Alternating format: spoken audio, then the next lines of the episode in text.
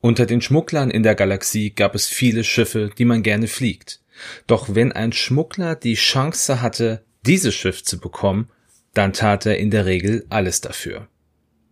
Hi, mein Name ist Dennis von den Raccoon Specialists und nach einer zweiwöchigen Pause sind wir wieder zurück mit X-Wing Who is Who. Heute im Fokus der YT 2400 Frachter. Viel Spaß!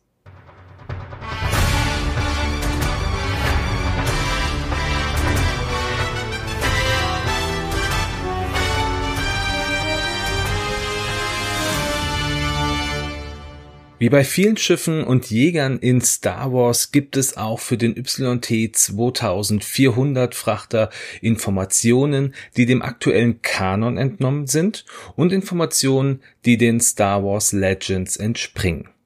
Ich werde in dieser Folge beide Sichtweisen versuchen zu beleuchten.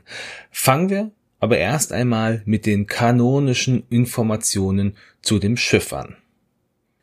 Der YT 2400 Frachter ist wie alle Schiffe der YT-Serie von der Corellian Engineering Corporation gebaut worden und wurde primär während der Zeit des Imperiums bzw. während der Rebellion genutzt.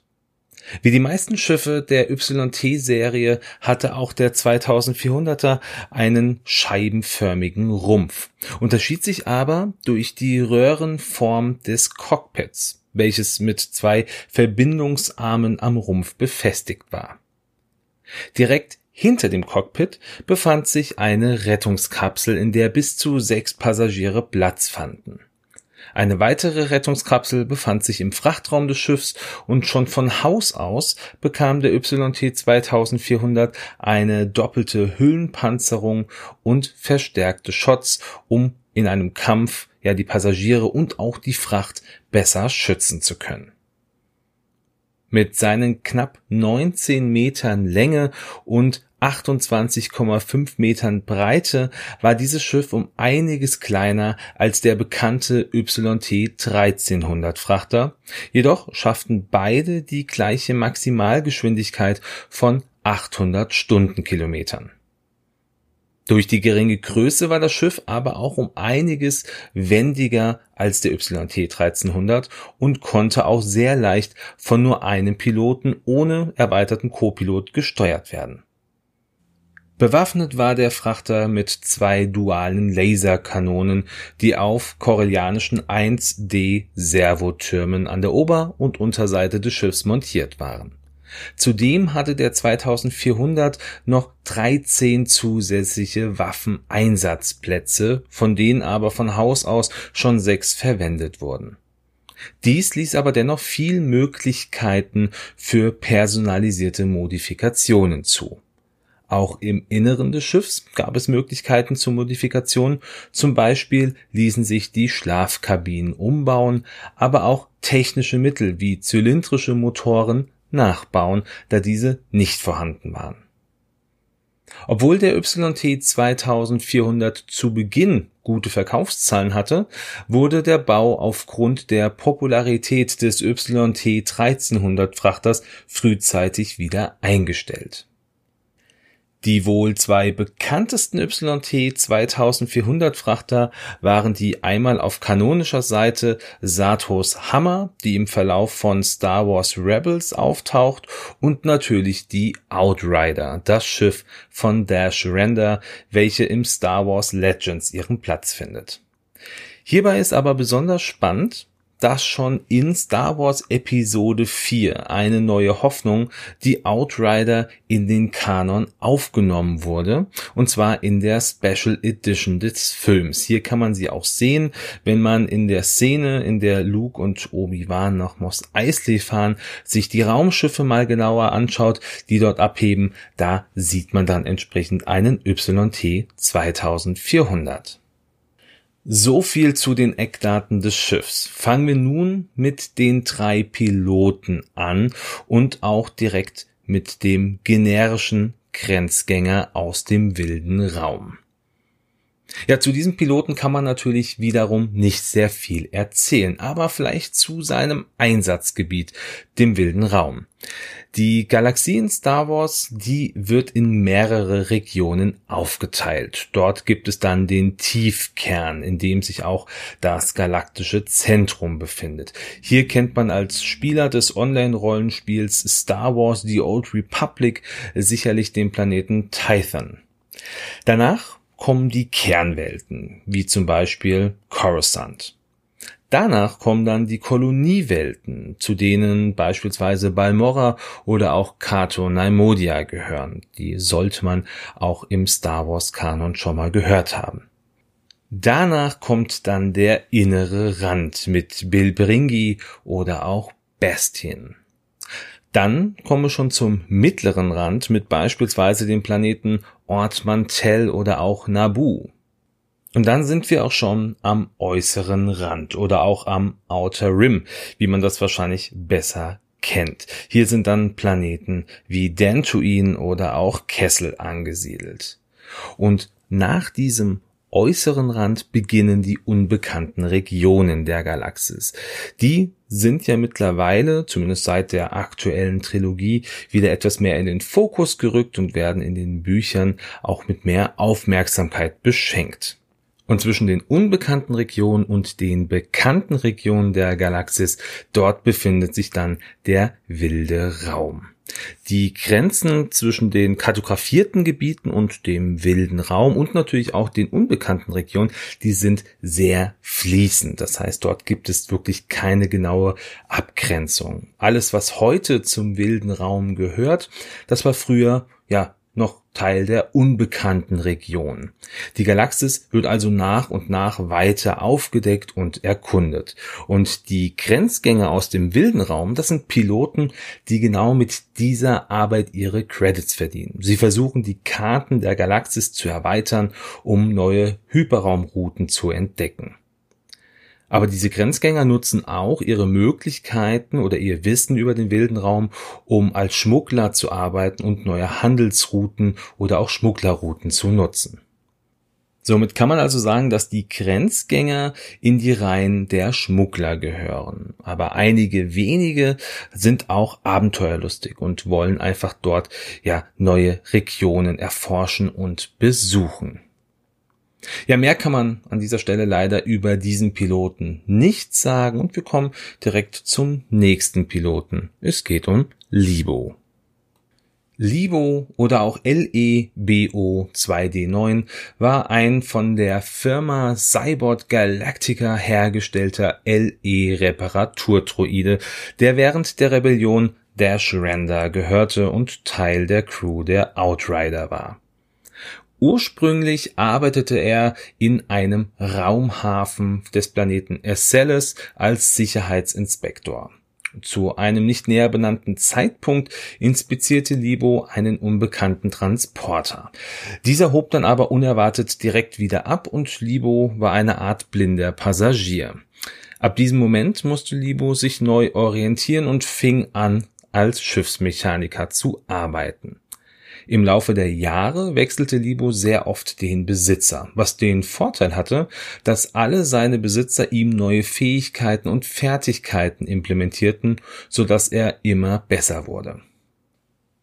Da Libo während seines Lebens, wenn überhaupt nur sehr wenige Speicherlöschungen erhielt, entwickelte er ähnlich wie R2D2 eine eigene Persönlichkeit, die einen doch sehr spezifischen Sinn für Humor hatte. Zuletzt kam er in den Besitz des koreanischen Söldners Dash Render. Libo wurde Dash als Bezahlung von seinem rhodianischen Vorbesitzer überlassen. Dieser Rhodianer war ein bekannter Komiker und Dash nahm an, dass Libo seinen Humor von ihm eingebaut bekommen hatte. Libu war an Dashs Seite während seiner Reise nach Hoth. Er steuerte Dashs Frachter, die Outrider, bei der Flucht von Hoth. Und er war auch Teil der Crew, die von Leia Organa angeworben wurde, um Han Solo zu finden, um Luke Skywalker zu beschützen oder auch beim Angriff auf den imperialen Frachter Subrosa. Jedoch war Libo mehr für den Schutz der Outrider und die taktische Unterstützung von Dash eingesetzt worden. Er steuerte die Outrider auch während der Schlacht von Coruscant, welche in den Star Wars Legends zu Shadows of the Empire dargestellt wird. Libo taucht also das erste Mal in Star Wars Shadows of the Empire auf, welches zum Star Wars Legends gehört. Eine kanonische erste Erwähnung hatte Libo aber im Spiel Disney Infinity 3.0, wo er als eine Art Easter Egg in einem Gespräch auf Hoth erwähnt wird. Libos Pilotenfähigkeit in X-Wing ist wie folgt.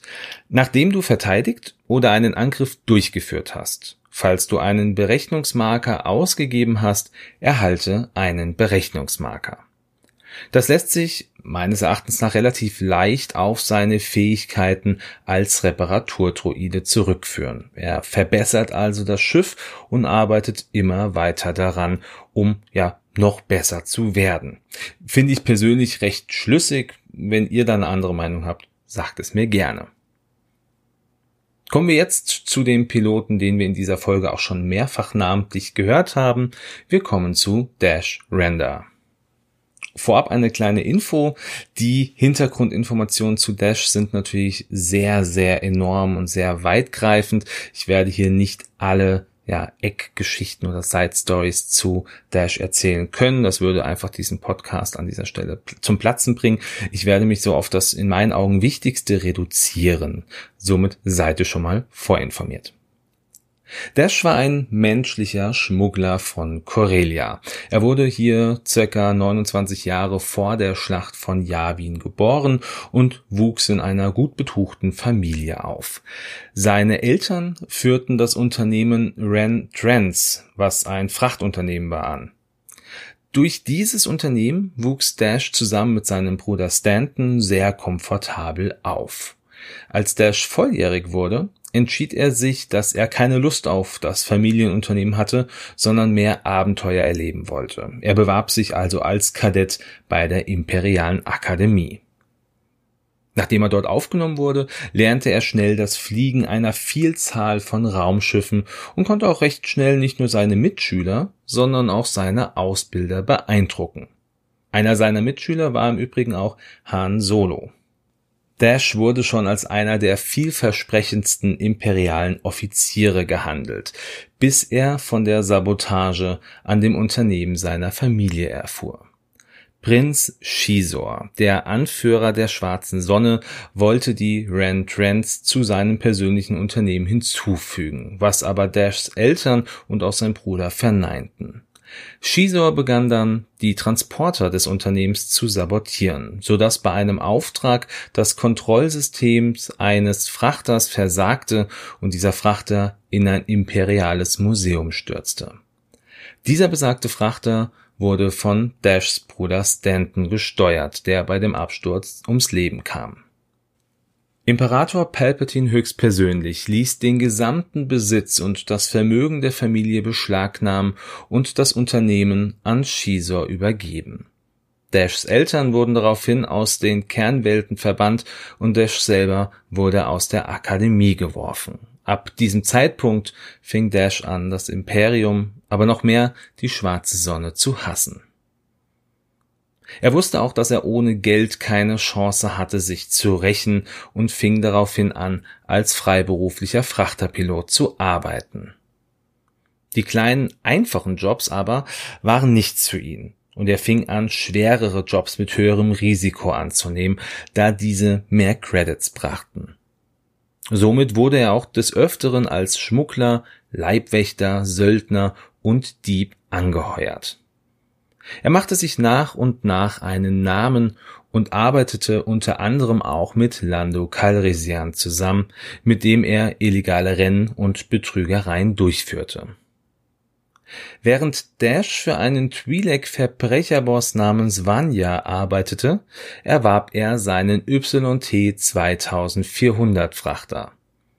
Er entschied sich für dieses Modell, da die enorme Anpassungsfähigkeit für ihn genau das Richtige waren, und es dauerte auch nicht lange, bis er die Outrider mit verbesserten Waffen, Schilden sowie verbesserten Ionen- und Hyperantrieb ausgestattet hatte. Er ließ sogar eine illegale Sensor-Tarnkappenbeschichtung anbringen. Somit war die Outrider ideal für alle Schmuggleraktivitäten geeignet. Zusätzlich zu den Verbesserungen des Schiffes engagierte Dash auch noch einen Nautolaner namens Eden Vrill als Co-Piloten. Eine kleine Randnotiz hier, ein Nautolaner ist einer der Tentakelköpfe, wie beispielsweise der Jedi-Meister Kit Fisto. Nur kurze Zeit später führte ein Auftrag Dash und Eden nach Rhodia, wo der rhodarianische Komiker Code Garida Dash seinen Reparaturtruiden LE BO2D9 anbot, um mit den damit erhaltenen Credits schnell von Rhodia flüchten zu können. Dash hatte kaum noch Credits, sah aber eine Chance darin, mit dem Druiden die Outrider noch effizienter zu machen. Er kaufte Libo für 1000 Credits und bot dem Rhodianer an, den Planeten zu verlassen. Der Rhodianer kam aber nicht zum Treffpunkt und Dash verließ mit seiner Crew den Planeten. Im Laufe der nächsten Jahre verfolgte Dash weiterhin Prinz Shisor, um sich für seine Familie zu rächen. In den verschiedensten Operationen kam er Shisor immer näher und traf unter anderem auch erneut auf Han Solo. Dieser machte ihn mit den Anführern der Rebellen bekannt, zu denen auch Prinzessin Leia Organa gehörte. Zusammen mit Dash und Han konnten die Rebellen einige Ziele sehr, sehr früh erreichen und die Rebellen vertrauten Dash irgendwann so sehr, dass man ihm den Standort der geheimen Rebellenbasis auf Hoth mitteilte. Dash schmuggelte neben den üblichen Lebensmittelvorräten auch Waffen an die Rebellen. Während einer letzten Lieferung erschien aber auch das Imperium auf Hoth. Dash konnte nicht ohne einen Kampf fliehen und musste so oder so noch bezahlt werden, weshalb er beschloss, den Vormarsch des Imperiums zu verzögern, sodass die Rebellen evakuiert werden konnten. Libo sollte die Outrider fertig machen, während Dash sich in einen Snowspeeder setzte, um die vorrückenden Bodentruppen zu bekämpfen. Kurzerhand nahm Luke Skywalker Dash in die Reihen der Rogue Squadron auf und Dash erhielt das Rufzeichen Rogue 12. Nachdem aber klar war, dass das Imperium diese Schlacht gewonnen hatte, versuchte Dash mit Libo und der Outrider zu fliehen. Nach einigen Komplikationen konnte Dash aber auch dank der Berechnungskünste von Libo in den Hyperraum springen und schloss sich kurz darauf wieder den Rebellen an. Dash erfuhr, dass Han Solo auf Bespin von Boba Fett gefangen genommen wurde und dass Leia Organa bereit war, sehr viele Credits für die Rettung von Han zu bezahlen. Lando Calrissian, sein alter Freund, bat Dash, ihnen bei der Rettung zu helfen und er nahm den Job an. Dash fand heraus, dass Boba auf einem Schrottplaneten namens Ort Mantell gereist war, um dort Ersatzteile für sein Schiff zu besorgen. Hier kam es dann auch zu einem Kampf zwischen dem Druiden IG-88D und Boba Fett. Um herauszufinden, wo Boba hinfliehen wollte, musste auch Dash gegen IG-88D kämpfen.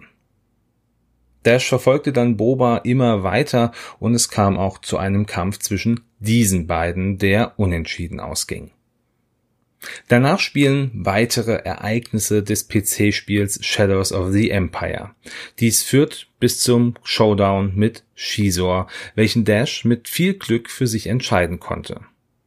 Jedoch geriet die Outrider während diesem Showdown in ein Trümmerfeld, was Dash sogar sehr recht kam, da er sich nicht endgültig der Rebellion anschließen wollte und wusste, dass er mit Vergeltung von der schwarzen Sonne zu rechnen hatte.